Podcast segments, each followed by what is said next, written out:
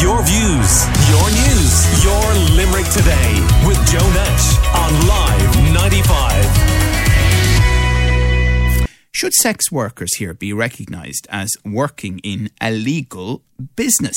The Sex Workers Alliance in Ireland asks as acts rather as the voice for sex workers, and are welcoming the news that Belgium has become the first country in Europe to decriminalise sex work. Anne Marie has been chatting with Linda Kavanagh from the Sex Workers Alliance and begins by asking how a sex worker operates their business here currently, I suppose what a lot of people think of and, and what you do see depicted when it's covered in the media is um, tend to be street workers, uh, outdoor workers, and um, there are outdoor workers in Ireland, but mostly um, sex workers will work, um, advertise online, and you know have moved their business online, and that's kind of how the um, they would get their clients. Their clients would contact them.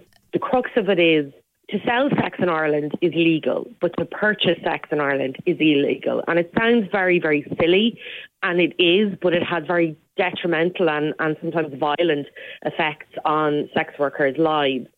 So, um, sex workers uh, can't enjoy the same uh, rights um, as any other worker because where, you know, while the act of selling sex is legal, you're in still in a criminalised environment if someone's purchasing sex. So sex workers aren't um, allowed to have those rights, and they aren't really able to organise in the same way that other um, workers can. Um, and that is down to the law, and it's also down to stigma. You're not allowed um, share accommodation with another worker. So if somebody wants to work with another um, person for safety, they can't do that, and that really that that doesn't really happen in other aspects of Like Gardaí go on um, patrol, you know, in twos. Like, but sex workers are forced to work alone if they want to work legally, and that can open them up to to predators. Really, like um, if somebody wants to, you know, a sex work is tends to be a cash business because of the stigma, um, because people don't want, uh, because the clients are breaking the law, they don't want any paper trails. And that means that sex workers then could have a lot of cash on them. And um, it means that they could be targets for um, criminals, for, for robbers. And that, that has happened. And then also when workers work together for safety, they're breaking the law then. And that means that they're very unlikely to go to the Gardaí if they're assaulted um, because they're afraid that they'll get um, arrested. It, it, it's a law that isn't very old either. It came in in 2017, and we are supposed to be having a review of of the law and the implementation of the law currently, but it seems to have stalled at the moment. But it's um, it's a law that we definitely want to see reversed. Um, and I suppose uh, is why we're so heartened to see that Belgium has decriminalised sex work. Uh, this is the first European country to do that, um, and we, we're really and, and what does that mean? Um, so it means now they can um, uh, oh, have a bank account, they can hire an accountant, they can build a website or employ someone to build a website. Um, it means that they can do. So, can they put that down as the job title, for example? I mean, they can. It's whether then um, they feel comfortable to do that. I definitely know in Ireland that there are um, many, many sex workers who would never state that they're. they're yeah, I, I, have never come across it, and I yeah. wonder if it, even if it was decriminalised in Ireland, would they? Well, decriminalisation is just a first step um, towards, you know, realising the health and rights of, of sex workers. And again, it's, it's a full first step to destigmatising it. It, there's a long road, and this, this this is the start of it. Decriminalisation is the start of it, but there still is a huge amount of stigma. You know, um, we want to see it taken out of criminal law and dealt with much more under labour regulations, um, workplace regulations. It means then that sex workers can feel um, they feel much easier about going to being able to report exploitation, which absolutely does happen in the industry. It happens in every industry and in every other industry.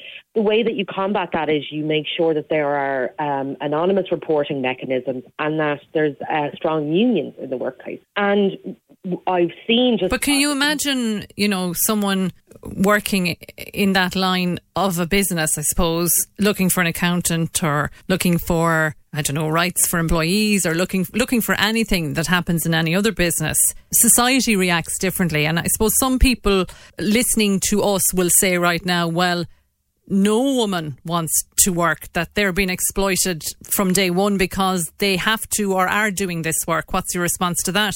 Well, I think um, I think that can be very a very flattening way to think about it. Like, so that is how it's discussed in Ireland. It's always discussed as it's all gender-based violence, all of it.